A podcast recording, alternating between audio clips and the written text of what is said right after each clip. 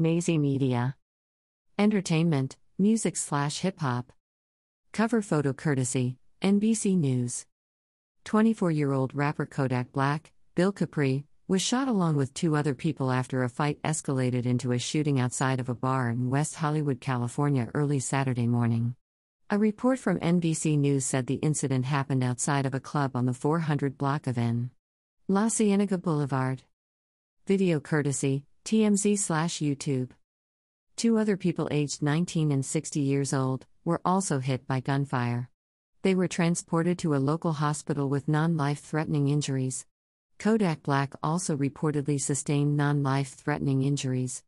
No arrests have been made yet. Nazy Media. Vineland, New Jersey. Police in Vineland, New Jersey, said they were investigating a shooting outside of a Wawa store that left one man dead. 6 ABC Action News reported that the incident happened at the store on Park Avenue and Delsea Drive, late on Thursday night. Officers arrived to find the victim, who has been identified as 23 year old Luis Rivera from Vineland, dead from gunshot wounds. Investigators believe Rivera was shot as he was leaving the store. The report did not speak of any suspects or motive.